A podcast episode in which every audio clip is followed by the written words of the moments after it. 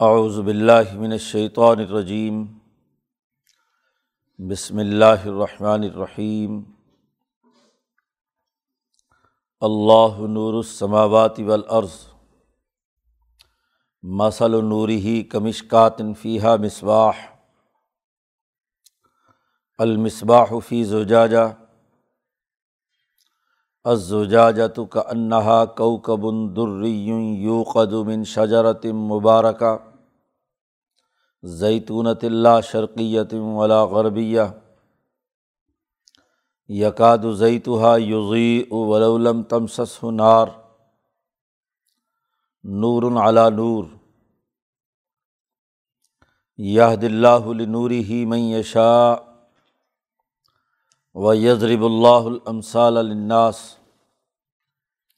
واللہ بکل شعین علیم۔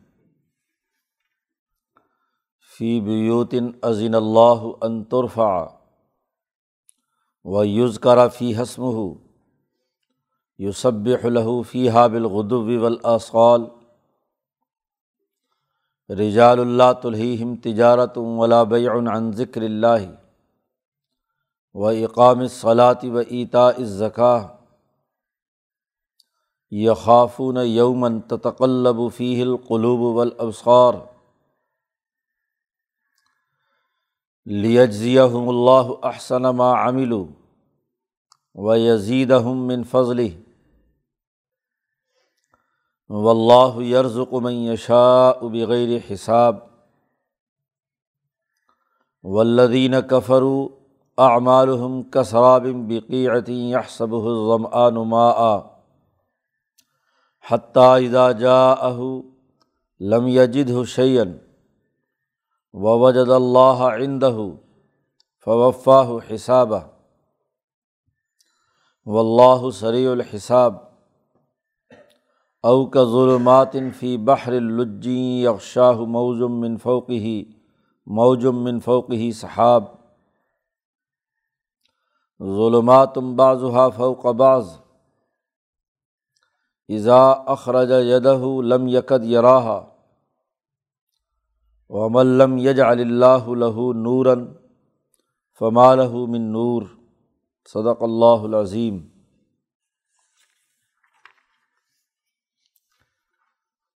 یہ صورت النور کا ایک رقوع ہے۔ اسی رقوع کی وجہ سے ہی صورت کا نام صورت النور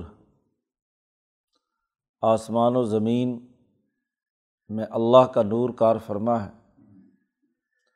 اس کو ایک مثال کے ذریعے سے یہاں سمجھایا گیا ہے کہ اس پوری کائنات میں اور انسانوں کے دلوں میں جو کچھ آسمان و زمین میں ہے اللہ کے نور کے ہی مظاہر جیسا کہ شروع صورت میں ذکر کیا گیا تھا کہ اس صورت میں انسانی اجتماعیت سے متعلق بنیادی اثاثی امور بیان کیے گئے ہیں۔ بالخصوص خاندانی اور گھریلو نظام سے متعلق مرد اور عورت جو ایک دوسرے سے وابستہ معاملات ہیں۔ اس کا تذکرہ تھا۔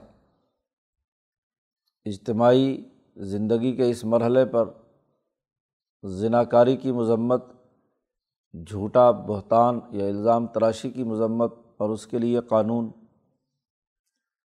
پاک دامن عورتوں پر بہتان تراشی کی ممانعت، عورت ہوں یا مرد،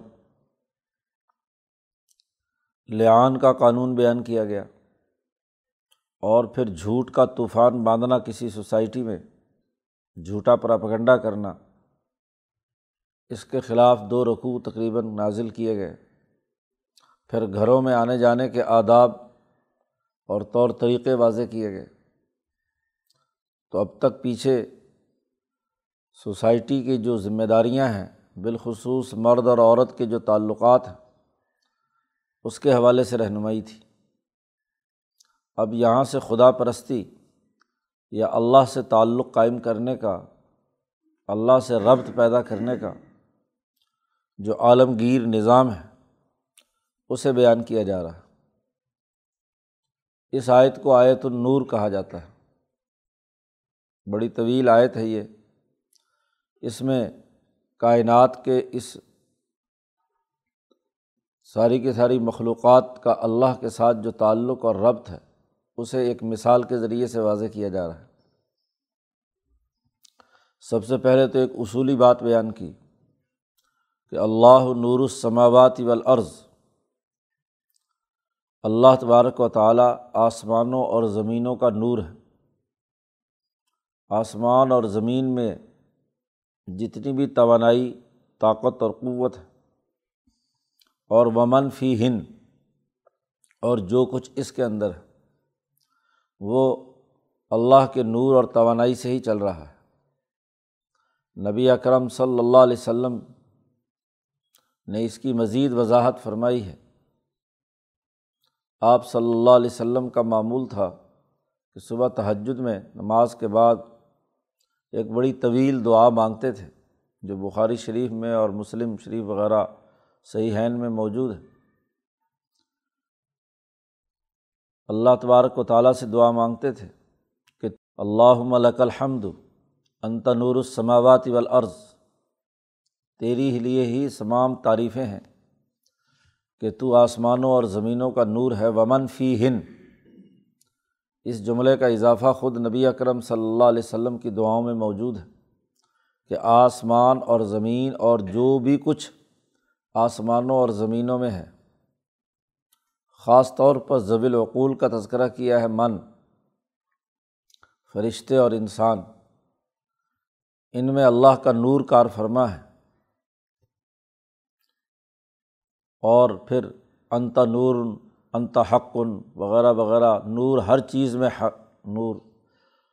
حتیٰ کہ نبی اکرم صلی اللہ علیہ وسلم دعا میں یہ جملے بھی فرماتے ہیں کہ مجھے نور ہی نور کر دے۔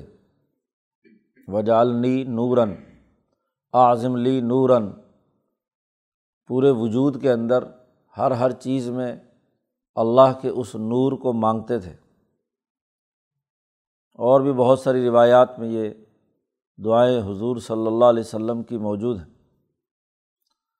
تو پہلی حقیقت تو یہ بیان کی کہ آسمان اور زمین اور ان کے درمیان جو بھی ضوی العقول مخلوقات ہیں، ان میں اللہ کا نور کار فرما ہے۔ اور ان ضوی العقول میں انسان سب سے زیادہ اعلیٰ درجے کی مخلوق ہے احسانی تقویم ہے۔ اس کے اندر بھی یہ نور کار فرما ہے۔ اب اس نور کو سمجھایا گیا ہے، ایک مثال کے ذریعے سے۔ باتیں مشکل ہوں تو انہیں مثالوں کے ذریعے سے سمجھایا جاتا ہے۔ تو اس لیے قرآن حکیم نے کہا مسل نور ہی اللہ کے نور کی مثال اس کائنات کے اندر یہ ہے۔ کمشکاتن فیحہ مصباح، جیسے ایک طاقچہ ہو، مشکات، اور اس طاقچے میں چراغ رکھا ہو فیحہ مصباح۔ پھر فرمایا، المصباح فی زجاجہ۔ وہ چراغ بھی کسی شیشے کے آئینے میں ہے۔ اور ازجاجہ تو کا انہا کو کبن درریون۔ اور وہ شیشہ جس کے اندر چراغ رکھا ہوا ہے، قندیل، وہ دور سے ایسے محسوس ہوتا ہے گویا کہ ایک چمکتا ہوا ستارہ کو کبن درریون یہ چراغ یو قدو من شجرتم مبارکتن زیتونتن زیتون کے مبارک درخت کے تیل سے جل رہا ہے۔ اور خاص طور پر وہ زیتون کا درخت جو لا شرقیہ ولا غربیہ، نہ مشرق میں ہے، نہ مغرب میں۔ بلکہ درمیان میں۔ سورج کے طلوع کے وقت دوپہر تک اس درخت پر براہ راست سورج کی روشنی پڑ رہی ہے اور پھر زوال سے لے کر غروب تک بھی۔ اس درخت کے اوپر روشنی پڑ رہی ہے۔ زیتون کا وہ درخت جس پر دونوں طرف سے دھوپ پڑ رہی ہو، اس کا تیل بہت زیادہ صاف شفاف ہوتا ہے۔ بالخصوص فلسطین، بیت المقدس کے اس علاقے میں جو درخت ہے، وہ نہ مشرق میں ہے، نہ مغرب میں۔ دنیا کے وسط میں اور سورج بھی دونوں طرف یکساں پڑتا ہے۔ اس لیے قرآن حکیم نے کہا کہ وہ زیتون کا درخت جو مشرق و مغرب کے بغیر دھوپ مسلسل اس پر پڑتی ہے، اس کا تیل انتہائی صاف شفاف ہوتا ہے۔ یکاد زیتہ یوزی قریب ہے کہ اس کا تیل اتنا صاف شفاف اور چمکدار ہو کہ از خود وہ چمکے اور روشنی دے۔ اگرچہ اس چراغ کے اندر اس تیل اس تیل کو ڈال کر آگ نہ بھی لگائی جائے۔ ولولم تم سس ہو نار۔ اس پر آگ بھی نہ لگائی جائے۔ اور اگر آگ لگ جائے، زیتون کا تیل بھی صاف شفاف ہو۔ اور اس چراغ کے اندر جلنے والے فتیلے کے اوپر آگ بھی لگا دی جائے۔ تو نور اعلیٰ نور۔ تو خود زیتون کا تیل نور تھا، اس پر آگ لگ گئی تو نور اعلیٰ نور ہو گیا۔ نور پر نور۔ یہ قرآن حکیم نے یہاں مثال دی ہے۔ اب مشکات کیا ہے اور مصباح کیا ہے؟ زجاجہ کیا ہے اور زیتون کا تیل کیا ہے؟ اس کی مفسرین نے کافی تفصیلات بیان کی ہیں۔ حضرت شاہ رفیع الدین دہلوی رحمۃ اللہ علیہ کا ایک رسالہ ہے۔ تفسیر آیت النور۔ وہ صرف اسی آیت کی تشریح پر مشتمل ہے۔ اس میں انہوں نے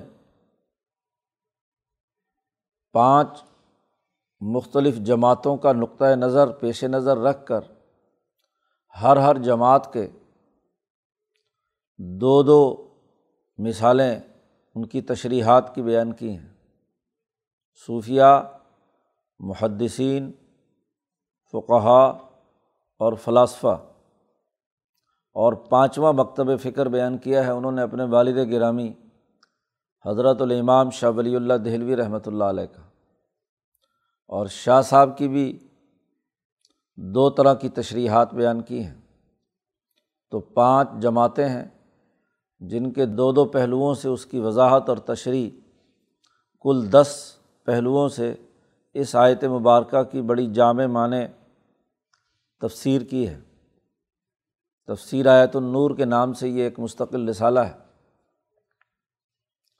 امام شاہ ولی اللہ دہلوی نے اس آیت کی تشریح میں ایک مستقل کتاب لکھی ہے، سطعات۔ تجلیات الہیہ کے نظام کو شاہ صاحب نے سمجھایا ہے، بلکہ تجلی کے وجود پر اس آیت سے استدلال کیا ہے۔ اور اسی کی تشریح میں کوئی چھیالیس سطعات ہیں، چھیالیس روشنیاں ہیں، نور ہیں جو اس کتاب میں بیان کیے ہیں۔ تو اسی آیت کی وہ وضاحت اب یہ بات طے شدہ ہے کہ یہاں مثال ایک مومن انسان کی دی جا رہی ہے اور ایک مومن انسان کا کائنات کے عالمگیر نورانی نظام کے ساتھ کیا ربط اور تعلق ہے، اسے اس مثال کے ذریعے سے واضح کیا جا رہا ہے۔ شاہ صاحب نے وضاحت کی ہے کہ اس کائنات میں آسمان اور زمین اور جو کچھ اس کے درمیان ہے، اس میں اللہ کی تجلیات اور انوارات کار فرما ہے شاہ صاحب نے پہلے تو یہ تقسیم کی کہ اس شخص اکبر میں پوری کائنات کے دو بنیادی حصے ہیں، نفس رحمانی اور نفس الکل۔ اور پھر ان دونوں میں ربط پیدا کرنے کے لیے عالمی مثال اس عالمی مثال کا بالائی حصہ حضیرت القدس، وہ مقدس مقام ہے۔ جہاں مقدس ارواح جمع ہوتی ہیں۔ عالم مثال کے دو حصے ہیں مالا اعلیٰ اور مالا صافل اور پھر اس مالا اعلیٰ کے اندر ایک مخصوص حصہ حضرت القدس جو عرش الٰہی کے نیچے مقرب انسانوں اور مقرب فرشتوں کی ارواح اور ان کی نورانیت وہاں پر موجود ہے اور اس نورانیت کو ایک مثال سے شاہ صاحب نے سمجھایا ہے کہ وہ روشنیوں کی ایک ایسا جسم ہے، ایک ایسا مقام ہے کہ جہاں ہر ہر فرد فرشتہ ہو یا انسان، اس کی روح نورانیت لیے ہوئے ایک دوسرے سے ایسے جڑی ہوئی ہے، جیسے کسی بلب یا ٹیوب لائٹ کے اندر اجتماع ہوتا ہے، ذرات کا۔ وہ ذرات مجموعی طور پر روشن ہو کر باہر روشنی بکھیر رہے ہوتے ہیں۔ عالم مثال حضیرت القدس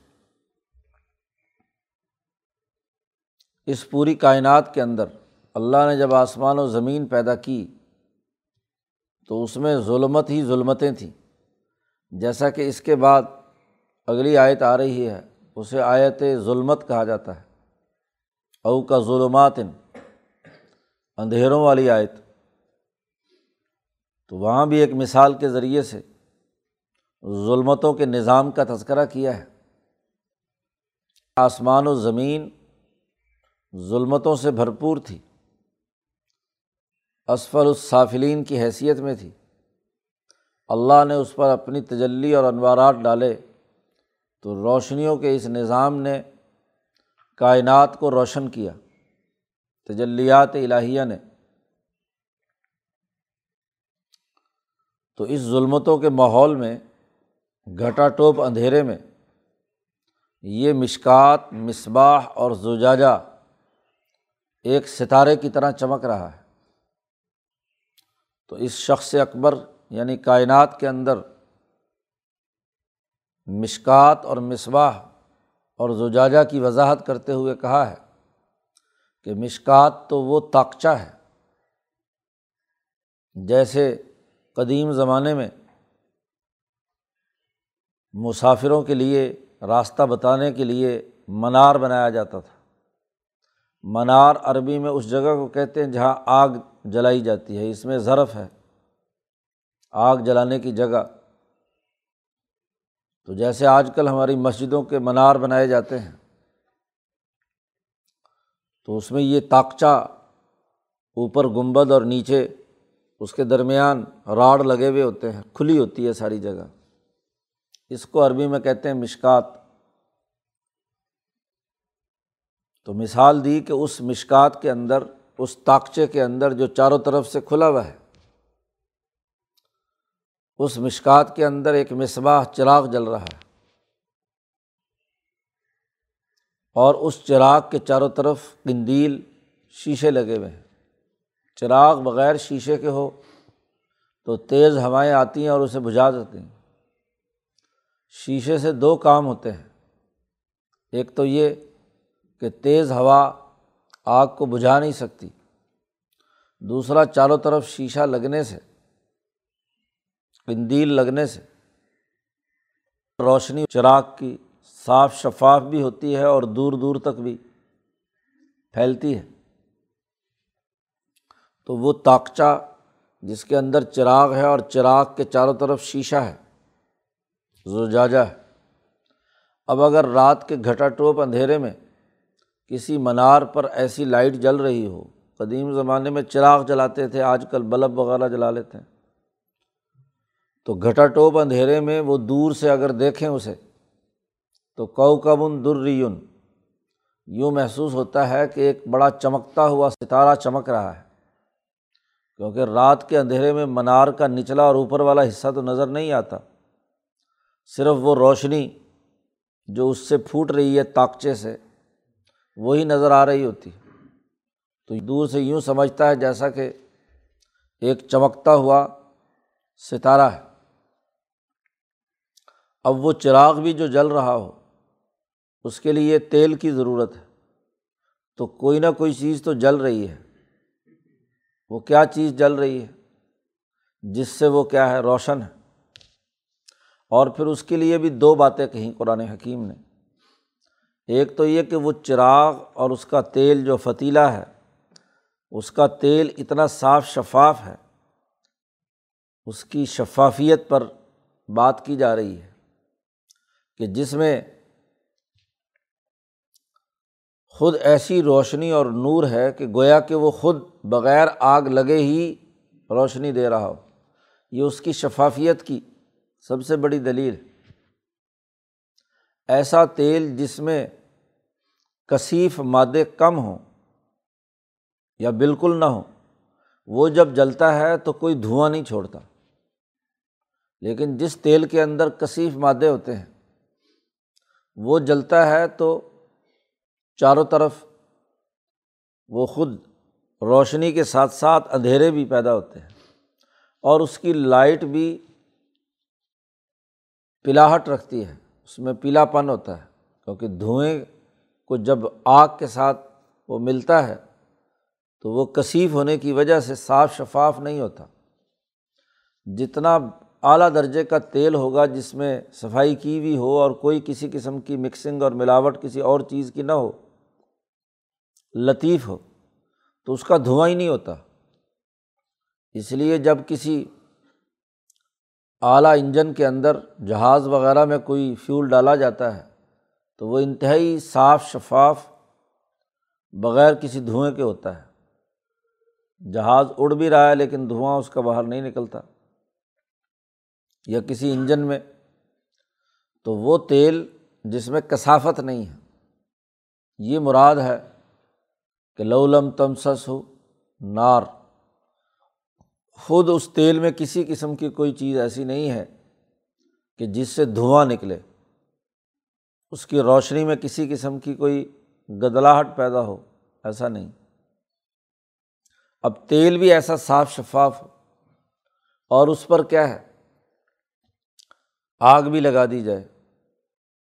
تو وہ جو شعلہ نکلتا ہے، وہ بالکل وائٹ ہوتا ہے، بلکہ شعلہ نظر بھی نہیں آ رہا ہوتا۔ ایسے تیل کی روشنی بالکل سفید اور چمکتی بھی ہوتی ہے، آر پار بھی نظر آ رہا ہوتا ہے۔ اور روشنی بھی دے رہا ہے وہ۔ تو نور علا نور۔ یہ تو اس کا لفظی ترجمہ ہو گیا۔ اب اس سے مراد کیا ہے؟ تو انسان سے لے کر اس شخص اصغر سے لے کر شخص اکبر تک آسمان و زمین میں جتنی مخلوقات ہیں، ان تمام پر اس کا اطلاق ہو سکتا ہے۔ ایک تو شاہ صاحب نے اس کا اطلاق کیا ہے۔ کائنات کے پورے نظام پر، کہ پوری کائنات میں یہ اللہ کا نور جاری و ساری ہے۔ اس وقت مشکات سے مراد مالا اعلیٰ ہے اور فیحا مصباح سے مراد اس میں جو چراغ جل رہا ہے، وہ حضیرت القدس۔ ایسا حضرت القدس کہ جو چراغ اور شیشے کے درمیان ہے۔ اس شیشے کے درمیان جو بھی کچھ ہے، وہ مقدس مقام ہے عرش الٰہی کے نیچے، جہاں اللہ کے نور کی تجلی نے اسے روشن کیا ہوا ہے۔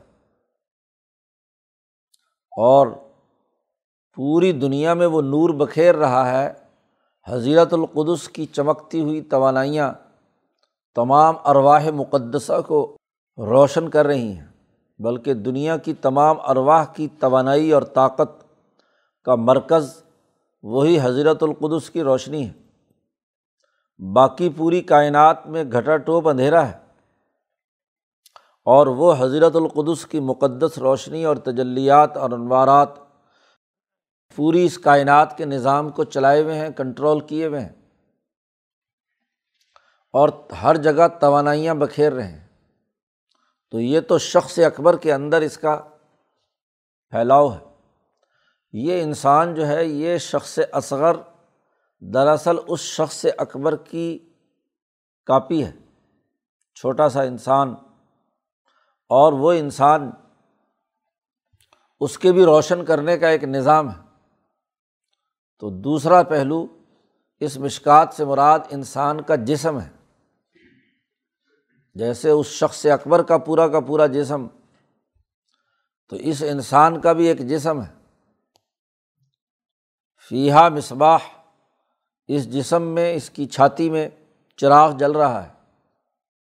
اور یہ چراغ جو ہے، جو روح کا آیا، روح ملاکوتی کا، جو دراصل اسی حضرت القدس سے نیچے منتقل ہوئی ہے۔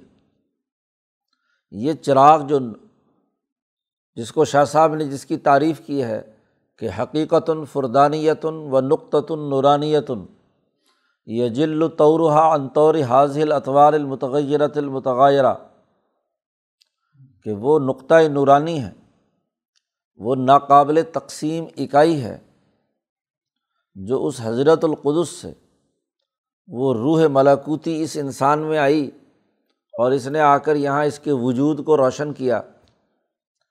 اس کی جسم کی اور روح کی تمام تر توانائیوں کو مربوط اور منظم کیا۔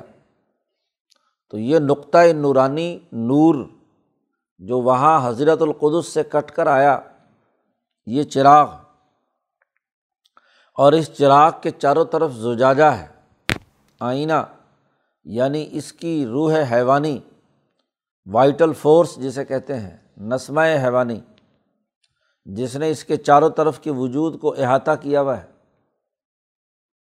اس زجاجہ کے اوپر، شیشے کے اوپر وہ آ کر چراغ رکھا گیا ہے۔ اور جو مومن کا دل ہوتا ہے، وہ خود نور ہے۔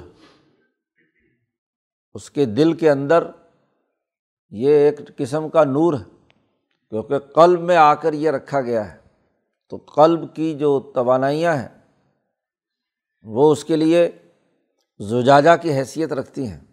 چونکہ روح حیوانی کے تمام امور کا مرکز قلب ہے۔ تو قلب سے پھوٹنے والی وائٹل فورس زجاجہ ہے، دل ہے۔ دل کے اندر وہ نقطۂ نورانی ہے جو جل رہا ہے۔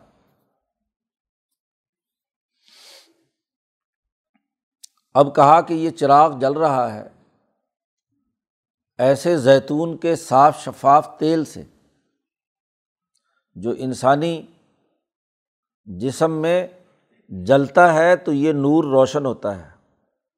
انسان کی وہ قوت اور طاقت جو پورے وجود میں جاری و ساری ہے، عالم مثال کے، کی طرح، اس کا ایک حصہ، ایک تو جسم کے ساتھ ہے کہ اس کے سر سے لے کر پاؤں کے ناخن تک ہر چیز اس مثالی، لاسلکی ربط کے ساتھ جڑی ہوئی ہے۔ آپس میں ایک دوسرے سے مربوط اور یہ بنی تھی غذا سے۔ آپ نے غذا کھائی تو نسمہ حیوانی بنا۔ وہ پورے وجود کے تمام چیزوں کو کنٹرول کیے ہوئے۔ اب یہ توانائی جل رہی ہے۔ یہ وجود جل رہا ہے۔ اس روح ملاکوتی اور جسم کے درمیان، جیسے آسمان و زمین کے درمیان۔ حضرت القدس اسی طرح یہ نقطۂ نورانی اس تیل سے جل رہا ہے، جو عالم مثال کی نمونے کے طور پر انسان کے وجود میں ہے۔ اب یہ نقطۂ نورانی خود نور ہے۔ اس پر ابھی نار نہیں لگی، تو نار کیا ہے؟ اللہ کی وہ تجلی جو قرآن حکیم کی شکل میں حضرت القدس سے ہی حضرت محمد مصطفیٰ صلی اللہ علیہ وسلم پر نازل ہوئی۔ وہ نار یا آگ ہے۔ تو ہر کلب مومن میں نقطۂ نورانی وہ ایک نور تھا۔ اس نور کو ایک آگ لگائی قرآن کی۔ یہ قرآن کو نار اس لیے کہا کہ پیچھے صورت البقرہ میں اللہ نے قرآن کو نار ہی کہا ہے۔ وہاں ایک مثال دی ہے کہ وہ آدمی جس کے چاروں طرف آگ روشن تھی استوقدہ نارن آگ جلائی علامہ اضاعت ماحول ذہب اللہ، تو وہاں اللہ پاک نے آگ کی مثال دی تھی قرآن کی کہ ایک اندھے آدمی کو اندھیری رات میں ایک ایسے آدمی کو جس کو نظر نہیں آ رہا تو وہ آگ جلائی اس نے ماحول اس نے ماحول کو روشن کر دیا۔ تو وہاں قرآن کی آگ، نار کا لفظ اس کے لیے استعمال کیا ہے۔ یہاں بھی قرآن حکیم نے کہا ولولم تم سسو نار اعلیٰ درجے کے جو انسان امبیا علیہم السلام اور صدیقین، ان کے دل کے اندر نورانیت خود اس قدر ہوتی ہے کہ آگ نہ بھی لگے تو اپنی طبی فطرت کی وجہ سے بھی وہ اچھے اور نیک کام کرتے ہیں۔ ابو بکر صدیق ایمان لانے سے پہلے بھی اعلیٰ اخلاق کے حامل تھے۔ جی۔ تو ان کے قلب کے اندر جو نور کی روشنی ہے، انہیں فطرت کے راستے پر، درست راستے پر لے کر چلتی ہے۔ لیکن جب آگ لگی، قرآن نے آ کر ہاں جی روشنی اس پر لگائی، چراغ جلا۔ تو دل میں قرآن کی روشنی سے جو آگ لگتی ہے تو نور نالا نور ہو گیا۔ تو شخص اثر کے اندر بھی اس نور کی کار فرمائی، انسان کے قلب میں جلنے والے اس نقطۂ نورانی کی شعاؤں سے ہے جو پورے وجود کو سرائے پورے وجود کا احاطہ کیے ہوئے۔ اور اس شخص اکبر میں وہ حضرت القدس عالم مثال اور اس کی توانائیاں پوری کائنات کے نظام کو کنٹرول کیے ہوئے ہیں۔ اس کو اللہ پاک نے یہاں ایک مثال کی صورت میں بیان کیا۔ ہے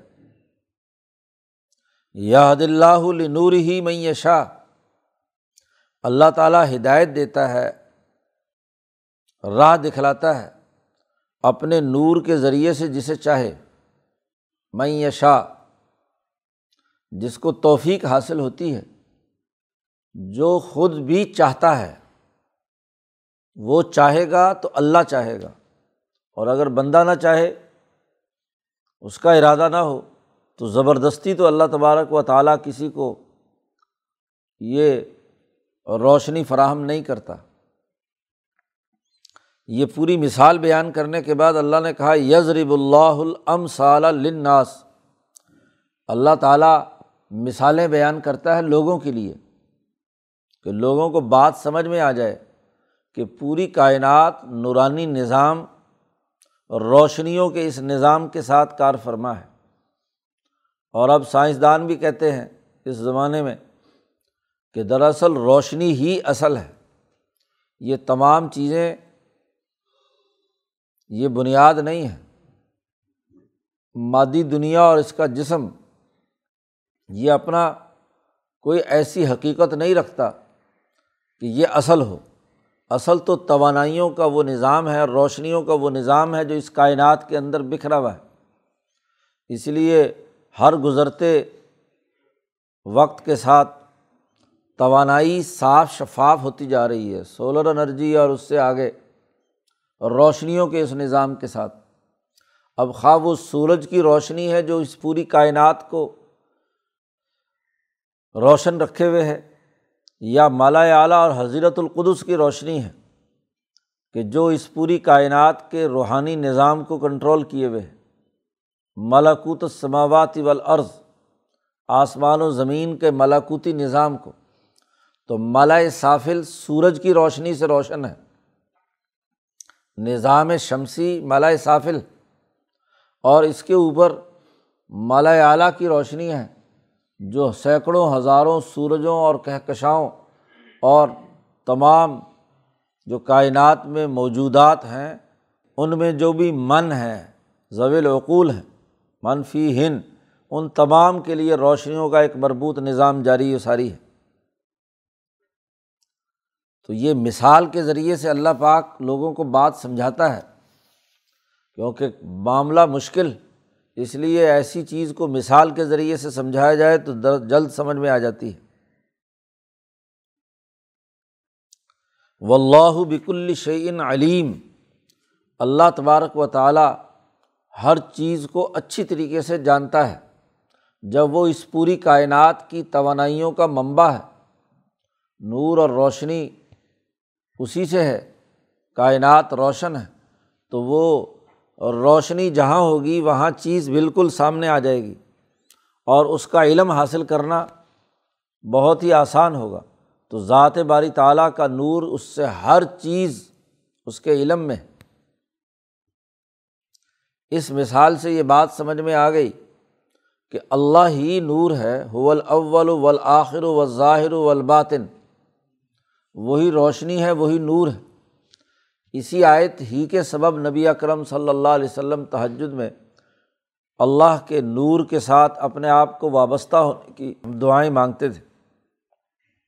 اعظم لی نورن و جالنی نورن جی، انتا نور السماوات والارض ومن فی ہن وغیرہ وغیرہ۔ اب جب کائنات اللہ کی نورانیت سے ہی روشن ہے، تو پھر یہ لازمی اور ضروری ہے کہ فی بیوتن عظین اللہ انترفا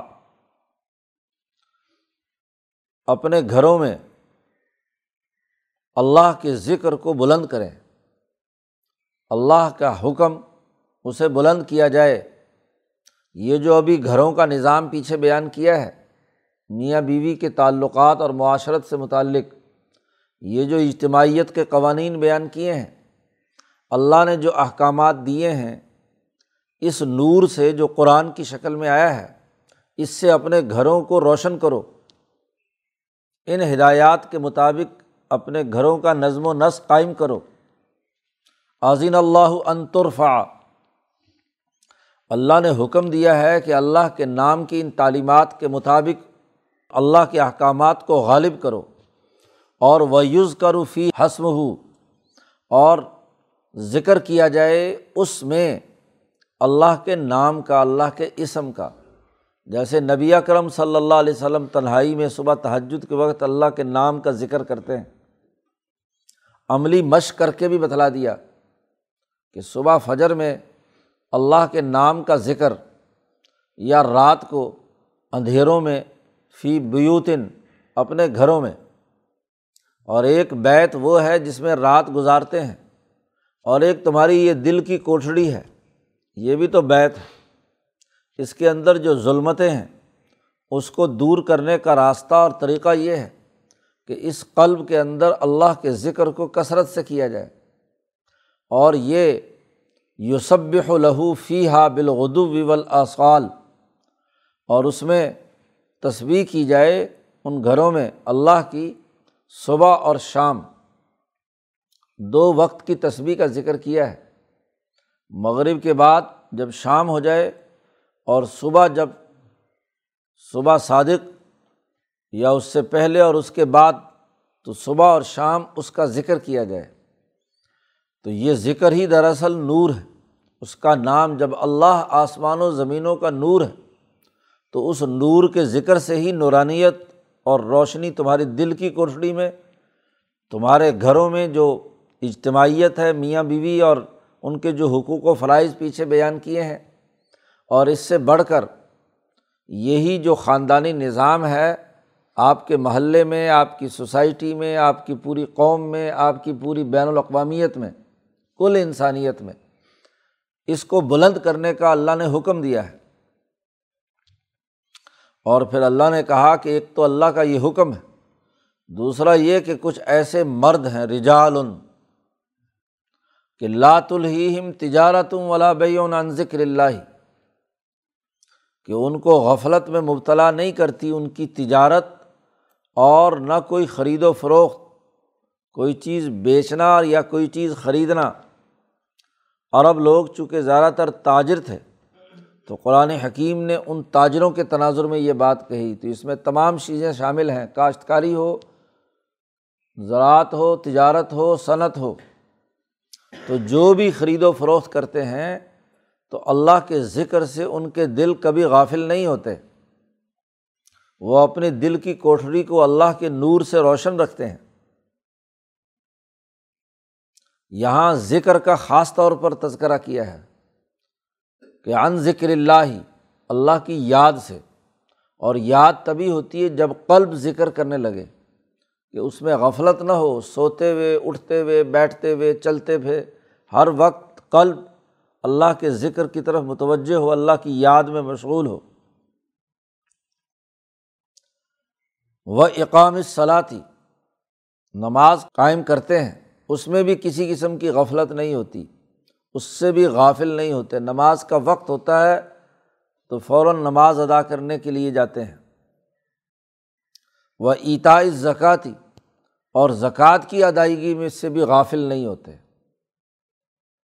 ایسے لوگ ہیں جو کاروبار اور اپنے کام کاج میں مشغول ہو کر نہ تو ذکر اللہ سے غافل ہوتے ہیں، نہ نماز سے غافل ہوتے ہیں، نہ ہی زکوٰۃ دینے سے، مال دینے سے، اللہ کے راستے میں مال خرچ کرنے سے۔ یعنی جسمانی اور مالی ہر طرح کی قربانی دینے کے لیے تیار رہتے ہیں۔ بخل نہیں ہوتا۔ ظاہری جسم کے ساتھ تو خرید و فروخت کر رہے ہیں، لیکن قلب متوجہ ہے ان کا ذات باری تعالیٰ کی طرف۔ یہاں نماز اور زکوٰۃ کے علاوہ ایک مستقل بات ذکر کی کہی گئی ہے کہ ان کے دل اللہ کے ذکر سے غافل نہیں ہے ایسا نہیں کہ صرف ذکر کی تشریح صرف نماز سے ہو۔ نماز الگ سے بیان کی ہے۔ اور زکوٰۃ الگ سے بیان کی ہے اور ذکر کو الگ سے بیان کیا ہے۔ یہیں سے صوفیہ نے ذکر اللہ کی اہمیت واضح کی ہے کہ لات الہم تجارت ولا بیون ان ذکر اللہ۔ اور جب یہ تین چیزیں کسی کے قلب کے اندر راسخ ہو گئی تو اب اس کے سینے میں وہ اللہ کی محبت کا چراغ جب جل گیا تو وہ روشن رہے گا، وہ نور اعلیٰ نور ہو گیا۔ اللہ کے ذکر کی آگ لگائی تو دل روشن ہو گیا۔ روشن کرنے کے لیے دل کو بڑی محنت کرنی پڑتی ہے۔ حضرت اقدس شاہ عبد الرحیم رائے پوری کا ملفوظ حضرت شاہ عبد القادر رائے پوری نے نقل فرمایا ہے کہ چراغ جلانے کے لیے تو بہت اہتمام کرنا پڑتا ہے، بتی ٹھیک کرنی پڑتی ہے، تیل ڈالنا پڑتا ہے۔ توانائی خرچ کرنی پڑتی ہے، پھر کیا ہے، ماچس چاہیے جو اس کو آگ لگائے۔ تو بڑی مشکل سے چراغ جلتا ہے۔ اور چراغ بجھانا ہو تو بس ایک پھو کرو، تو چراغ بجھ گیا۔ اس لیے جس کے دل میں چراغ جل جائے، اسے اپنے چراغ کی بڑی حفاظت کرنی چاہیے۔ اور حضرت نے فرمایا کہ ذرا سی غفلت سے چراغ بجھ جاتا ہے۔ جی برسوں کی محنت اکالت چلی جاتی ہے۔ اس لیے غفلت کو دور کرنا یہ بڑا ضروری ہے۔ وہ چراغ جو جل جائے اول میں تو جلانے میں بڑی محنت کرنی پڑتی ہے۔ خون پسینہ ایک کرنا پڑتا ہے، یہ مفت میں نہیں جلتا۔ جیسے تیل، گویا کہ تیل نکلتا ہے پہلے وجود کا، تو اپنی جو نسمک باڈی ہے اور اپنے جسم کو ریاضت اور عبادت میں مشغول رکھنا پڑتا ہے۔ تو جب وہ اچھی طریقے سے کیا ہے، مختلف مراحل سے گزرتا ہے اور اس کا عالم مثال سے ربط پیدا ہو جاتا ہے، حضیرت القدس سے تعلق پیدا ہو جاتا ہے، تو روشنی تو وہاں سے آنی ہے۔ وہ روشنی جب اس کے ساتھ لگ جاتی ہے، تو گویا کہ وہاں سے آپ نے ایک چراغ جلا لیا۔ اور جب چراغ جلا لیا، تو اب اس چراغ کی حفاظت کرنی چاہیے۔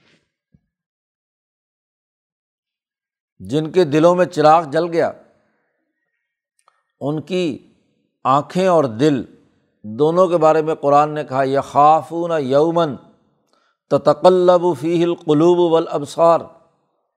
وہ اس دن سے ڈرتے ہیں کہ جب دل الٹ جائیں گے اور آنکھیں پلٹ جائیں گی، خوف سے آنکھیں پھٹ جائیں گی تو تقلب اور دل الٹ جائیں گے۔ اس دن سے وہ ڈرتے ہیں۔ اپنے دل اور آنکھوں کی حفاظت کرتے ہوئے۔ وہ اس دن سے ڈرتے ہیں کہ کہیں ہمارے دل الٹ نہ جائیں۔ اب اگر دنیا میں ہی کسی نے اپنی غفلت سے اپنا دل الٹ دیا تو تب بھی خرابی کی بات۔ ہر وقت وہ ڈرتے رہتے ہیں۔ امام بخاری نے کوئی ستر کے قریب صحابہ کا تذکرہ ایک تابی کی زبانی بیان کیا ہے۔ کہ میری ان سے ملاقات ہوئی۔ تو وہ ہر وقت اپنے گناہوں کے خوف سے ایسے ڈرتے تھے جیسے کسی پہاڑ کے دامن میں ہو اور پتہ نہیں یہ پہاڑ کب آ کر نیچے گرے۔ تو خوف کی حالت میں رہتے تھے۔ ان پر ہر وقت خوف طاری رہتا تھا۔ باوجود اس کے کہ حضور کے ساتھ انہوں نے بہت نیک عمل اور بہت سارے کام کیے، لیکن کبھی ان کاموں پر غرور اور تکبر نہیں کیا۔ کیونکہ جیسے ہی غرور اور تکبر اور اپنے آپ کو تزکیے کا حامل سمجھنے کا مرض پیدا ہوتا ہے، تو جو کچھ چراغ ہوتا ہے وہ سب بجھ جاتا ہے، ختم ہو جاتا ہے۔ ایسے لوگ جن کے دلوں میں یہ چراغ اللہ کی روشنی کا، اللہ کے نور کا جل رہا ہے، لیجزیہم اللہ احسنما عاملو۔ اللہ ان کو، جو انہوں نے اچھے اعمال کیے ہیں، چراغ جلایا ہے اس روشنی سے تعلق قائم کیا ہے، ذکر اللہ کو اپنے دل میں جگہ دی ہے، اس کا پورا پورا بدلہ دے گا۔ اعمال کا بدلہ بھی دے گا۔ اور وہ یزید ہم من فضل ہی اور اپنے فضل سے مزید بھی دے گا۔ کریم اور معزز آدمی صرف مزدوری ہی نہیں دیتا، مزدوری سے اوپر بھی کچھ زائد فالتو دے دیتا ہے۔ یزید ہم من فضل ہی اور و اللہ یرز من یشاء بغیر حساب۔ یہ تو اعمال کا بدلہ اور اس پر فضیلت ہے جو صحابہ اکرام یا تعبین تبا تعبین کام کرنے والے ہیں، ان کے لیے اور جہاں تک امبیا کا معاملہ ہے یا اونچے درجے کے لوگوں کا معاملہ ہے، تو اللہ یرز و یشاء بغیر حساب، نبوت کا جس کو چاہا اللہ پاک نے بے حساب رزق دیا۔ بے حساب نور دیا، جیسے امام الانبیاء حضرت محمد مصطفیٰ صلی اللہ علیہ وسلم کو دیا، یا جس پر جس طرح کے بھی علوم کے نزول کا ہاں جی معاملہ ہوتا ہے اور ضرورت ہوتی ہے، اس کے مطابق اس کو دیا۔ اولیاء اللہ پر، جیسے بڑے بڑے جتنے مجدین اولیاء اللہ ہیں، ان کے قلوب پر علم کی بارش کر دی، نور برسا دیا۔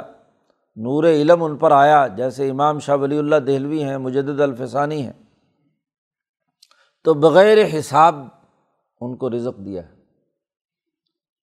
یہاں تک تو اس نور سے جو روشنی پا کر اپنے دل کی کوٹڑی کو روشن کر لیں اور نور جلا لیں، ان کے انعامات کا ذکر ہے۔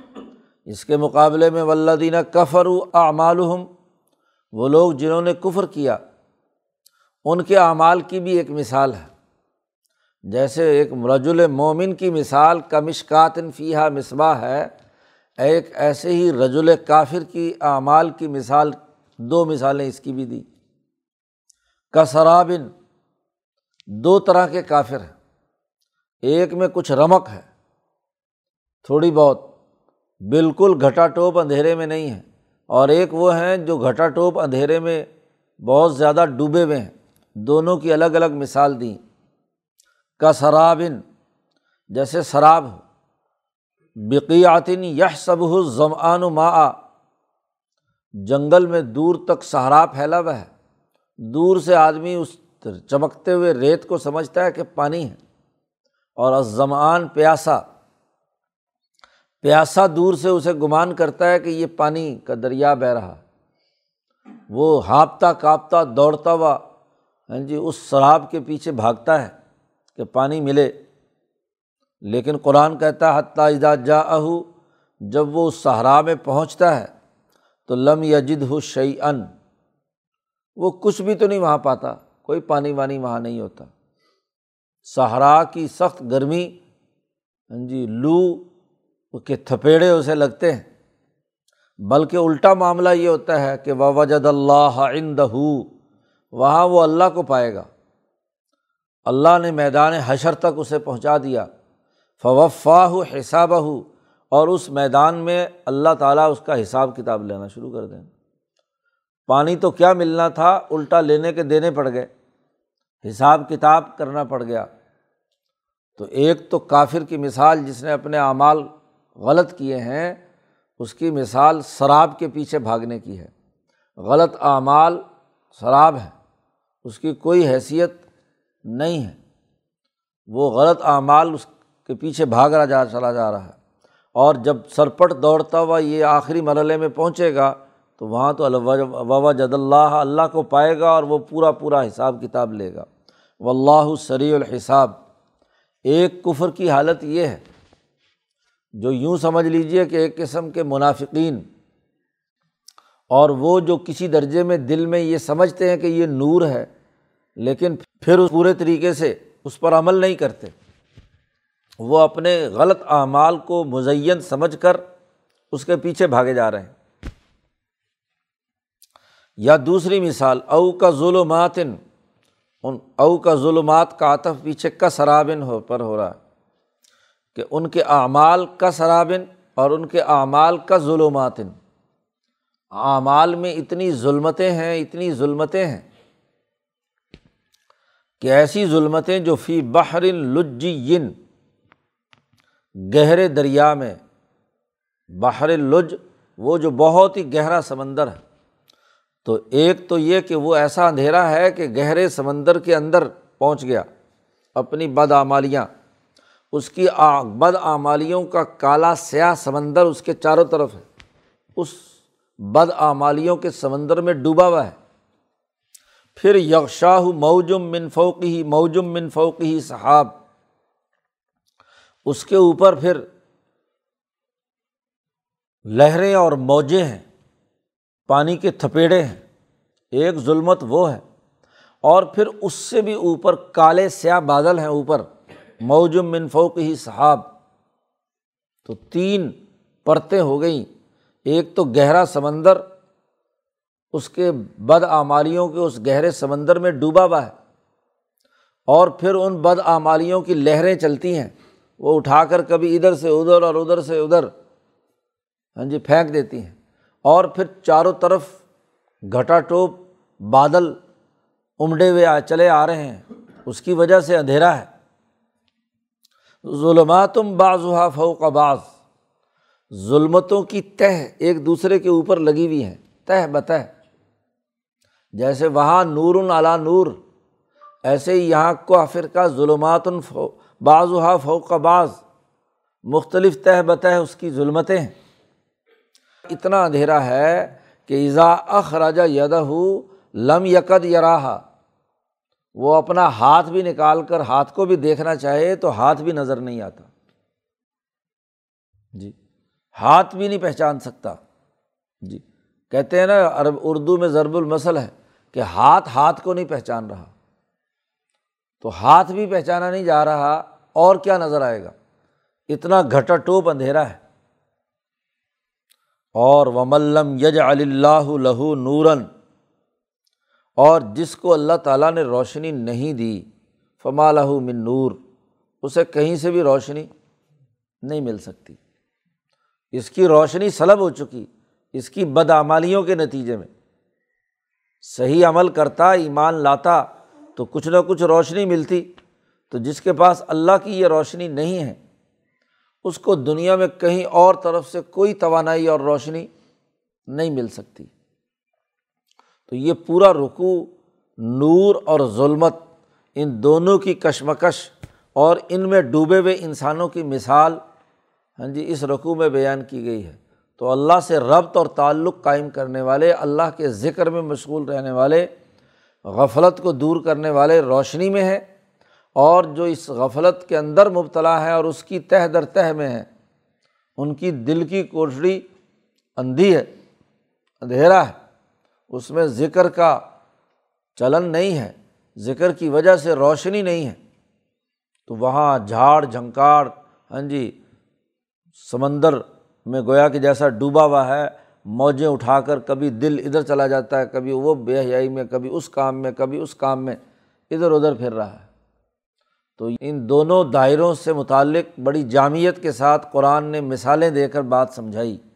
تو انسان کو نور کی تلاش اور اس نور کے ساتھ وابستگی کے لیے جد وجہد اور کوشش کرنی ہے، یہ بتلایا گیا ہے اس رقوع میں۔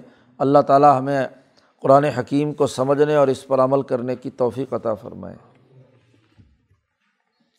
اللہ۔